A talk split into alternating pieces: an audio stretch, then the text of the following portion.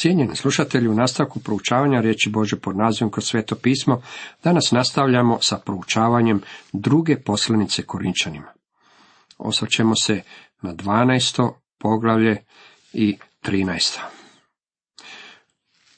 Tema ovom nastavku proučavanja glasi Pavao planira ponovni posjet Korintu. Da u čemu ste to manje od drugih crkava, osim što vam ja nisam bio na teret? Oprostite mi ovu nepravdu. Evo, spremam se treći put doći k vama i neću vam biti na teret, jer ne ištem vaše, nego vas.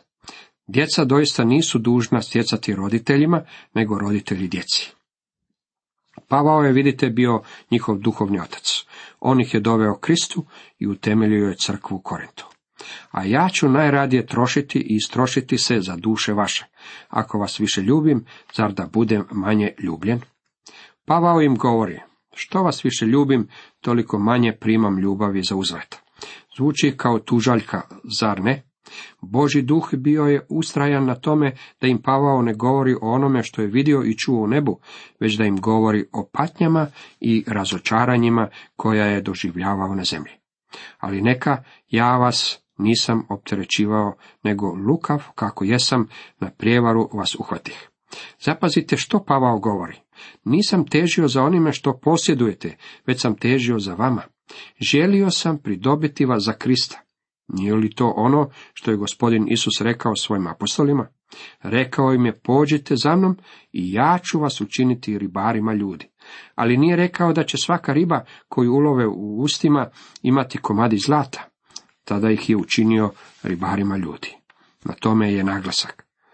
Da vas možda nisam zakinuo po kome od onih koje poslah k vama? Zamolio sam Tita i poslao s njime brata, da vas možda Tit nije u čemu zakinuo, zar nismo hodili u istom duhu i istim stopama? Pavao se nije koristio nikakvim lukavštivima. Propovjedao je Božju riječ u jednostavnosti. Nije pošljao druge ljude za sobom kako bi iskoristio na ovaj ili onaj način korinčane. Odavna smatrate da se pred vama branimo. Pred Bogom u Kristu govorimo, sve je to ljubljeni za vaše izgrađivanje. Bojim se doista da vas kada dođem možda neću naći kakve bih htio i da ćete vi mene naći kakva ne biste htjeli. Da ne bi možda bilo svađa, zavisti, žestina, splektarenja, klevetanja, došaptavanja, nadimanja, buna. To su stvari koje je Pavao nadao se da će pronaći u crkvi kada dođe o nama. Oni su očekivali mnogo od Pavla. Pavao je očekivao mnogo od njih. Međutim, što će pronaći? Biti će svađa i preperke. Ja se u službi nalazim već dugi niz godina i došao sam do te točke kad mi više nije stalo do nikakvih debata i preperke. S vremena na vrijeme primim pismo od nekoga tko želi sa mnom debatirati o doktrini ili o nekoj mojoj izjavi koju sam izrekao preko radija. Dragi prijatelji, nastavite sa svojim gledištem i molite za mene da ako sam u krivu da me Boži duh dovede do istine. Sigurno me nećete uvjeriti podužim pismom, jer ako ćemo iskreno, nemam dovoljno strpljenja da bih ga pročitao do kraja. Netko će mi možda prigovoriti da sam vrlo zadrt i uskomislen, pa možda i jesam. Međutim, ja jednostavno ne vjerujem da prepirke i debatiranje vode k nečemu. Naš je posao prenijeti ljudima Božju riječ i ja nemam nakanu debatirati s nikim o ničemu. Ja poučavam Božju riječ kako dolazim do nje prolazeći kroz čitavu Bibliju. Suvremena crkva prepuna je svega onoga o čemu Pavao ovdje otvoreno govori. Svađa, zavisti, žestina, spletkarenja, klevetanja, došaptavanja, nadimanja i buna. Jesi li čuo za tog i tog? Ne, nisam čuo, pa evo reći ću ti. A onda taj čovjek ovom drugom ispriča nešto podlo o nekome trećem. Tako dolazi do došaptavanja. Netko je, čini se dobro, rekao da će čovjek povjerovati svemu samo ako mu to šapnemo na uho. Nalazimo osim toga i ovu riječ nadimanje. Često sam se pitao što je Pavao time želio reći. Možda je najbolje objašnjenje ono koje je ponudio doktor Ironside. Rekao je da ga to podsjeća na žabu koja sva napuhana sjedi pokraj potoka ili nekakve bare. izgleda dvostruko veća od svoje stvarne veličine. Što se tada dešava? Ako bacite kamen na tu žabu, ona postaje opet samo malena žaba i bježi natrag u vodu. Možda najbolja riječ kojom bismo mogli zamijeniti ovu riječ nadimanje je pompoznost. Postoji dosta pompoznih kršćana. Bune su nevolje u crkvi. Stanovite skupine ljudi se povezuju i onda stvaraju nevolje. Turaju ljudima pod nos peticije koje ovi trebaju potpisati i tome slične stvari. Time nastaju bune. Da me opet, kada dođem, ne bi ponizio Bog moj, kod vas kako ne bih morao oplakivati mnoge koji su prije sagrešili, a nisu se pokajali za nečistoću i bludnost i razvratnost koju počiniše. Korint je bio pokvareni grad. Bio je poznat kao središte greha diljem Rimskog carstva. Bio je to Las Vegas, Amsterdam i koji god još grad takve vrste želite staviti uz njih zajedno. Bilo je to mjesto na koje su ljudi odlazili kako bi počinjali grijeh. Istina je da gdje grijeha ima u obilju, tamo se još izobilnije izljeva Božja milost. Pa ipak, zbog toga su ljudi u Korintu olako gledali na sve te grijehe i grešno stanje. Time nije predstavljena baš pretjerano atraktivna slika crkve, zar ne? Siguran sam da ste, dok smo prolazili kroz ovu poslanicu, pomislili, lokalna zajednica u Korintu i nije bila baš pretjerano dobra crkva. Istina, ne samo da je to vredilo za onu crku, već nažalost vredi i za mnoge koje postoje u današnje vrijeme. Zaustavimo se na trenutak da to malo promotrimo.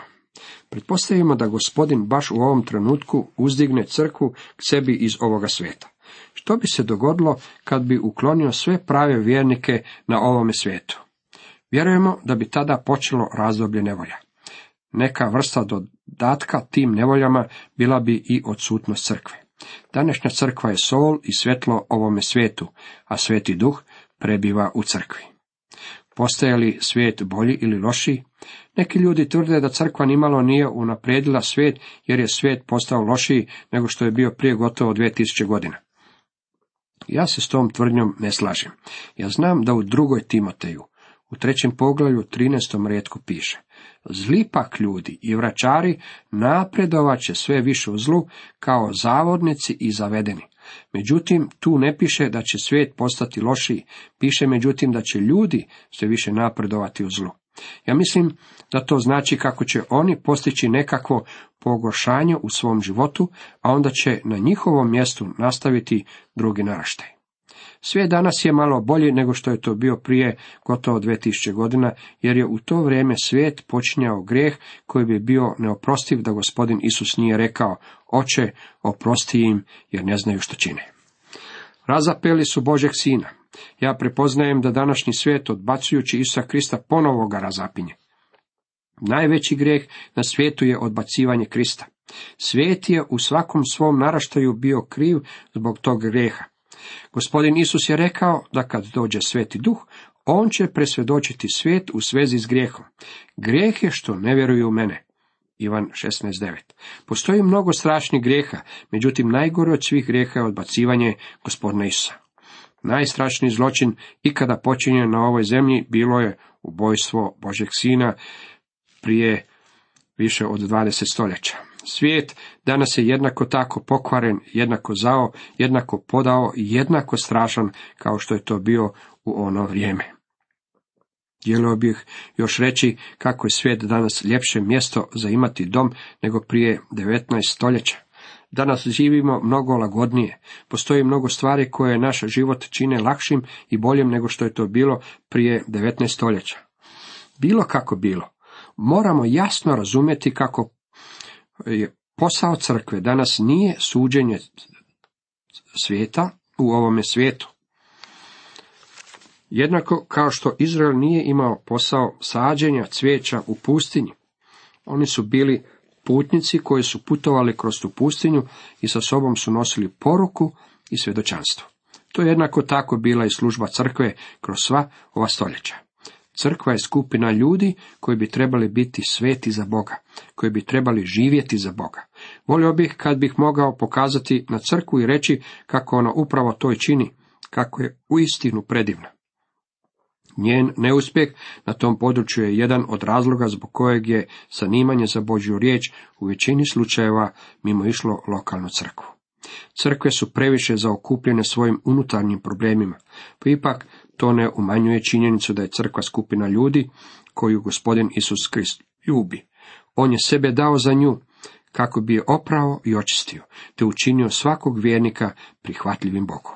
Iako smo daleko od onoga što bismo trebali biti, trebali bismo se i gibati u tom smjeru.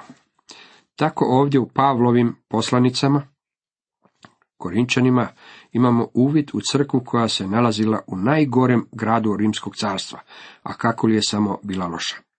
Ne volim kad ljudi govore kako crkva ni na koji način ne vrši utjecaj na svijet oko sebe.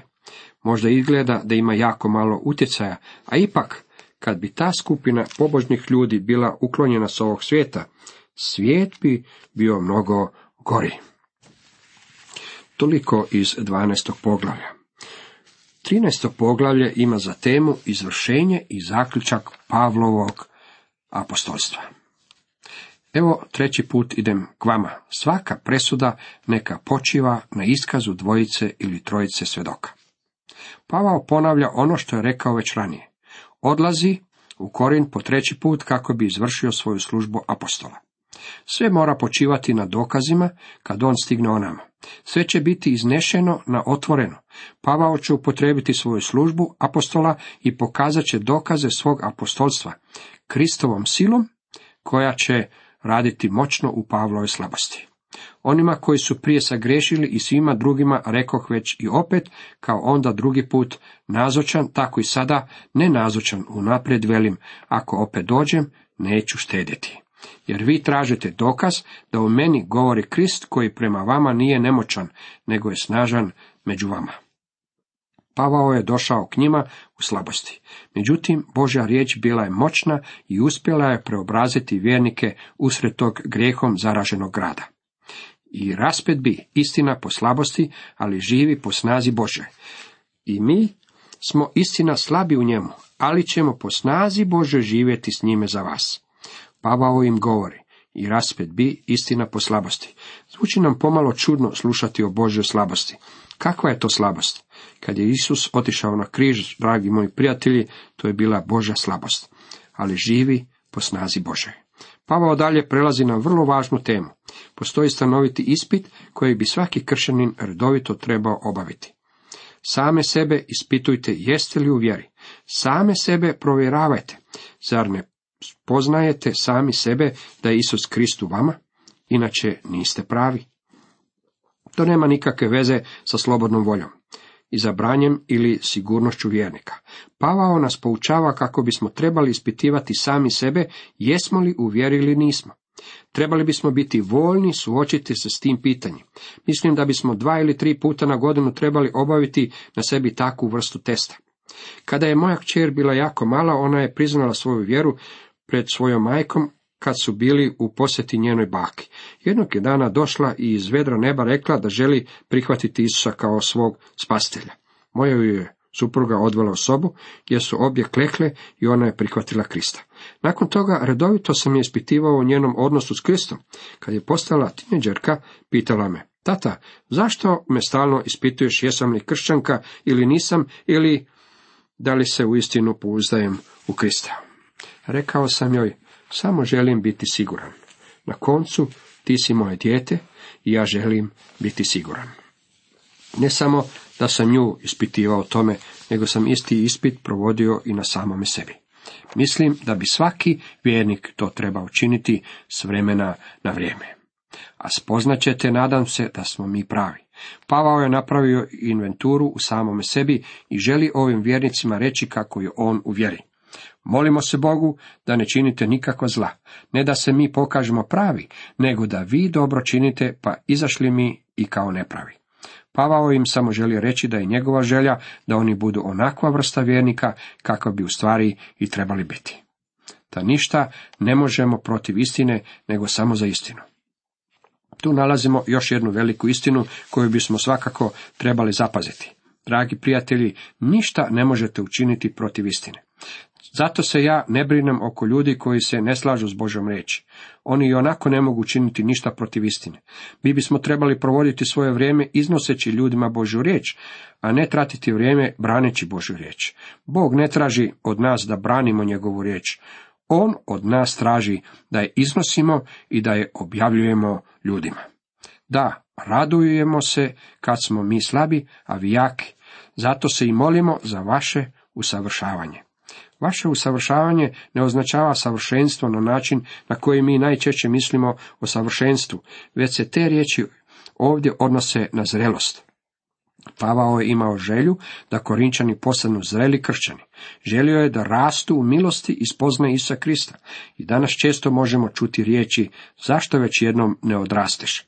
To je Pavao rekao kršćanima u Korintu. Odrastite u Kristu. To vam Nenazočan pišem zato da nazočan ne bih morao oštro nastupiti vlašću koju mi gospodin dade za izgrađivanje, a ne za rušenje. Pavlu je bilo drago što im je mogao pisati u tom trenutku. Pisao je sa svrhom izgradnje, a ne razgradnje. I onda dolazimo do zaključak Pavlovog apostolstva. U 11. redku piše, u ostalom braćo, radujte se, usavršujte se, tješite se, složni budite, mir njegujte i Bog ljubavi i mira bit će s vama. Pavao ponovo naglašava, usavršujte se, odrastite. Takve bi se riječi mogle uputiti mnogim kršćanima danas. Tješite se. Pavao se vraća na riječi koje je upotrebio na početku poslanice, Bože utjeha. Sjetimo se da utjeha znači pomoć, to znači da je Bog pozvan da stane na našu stranu, kako bi nam pomogao ojačao nas i ohrabrio. Bog to želi učiniti u vašem životu, dragi moji prijatelji.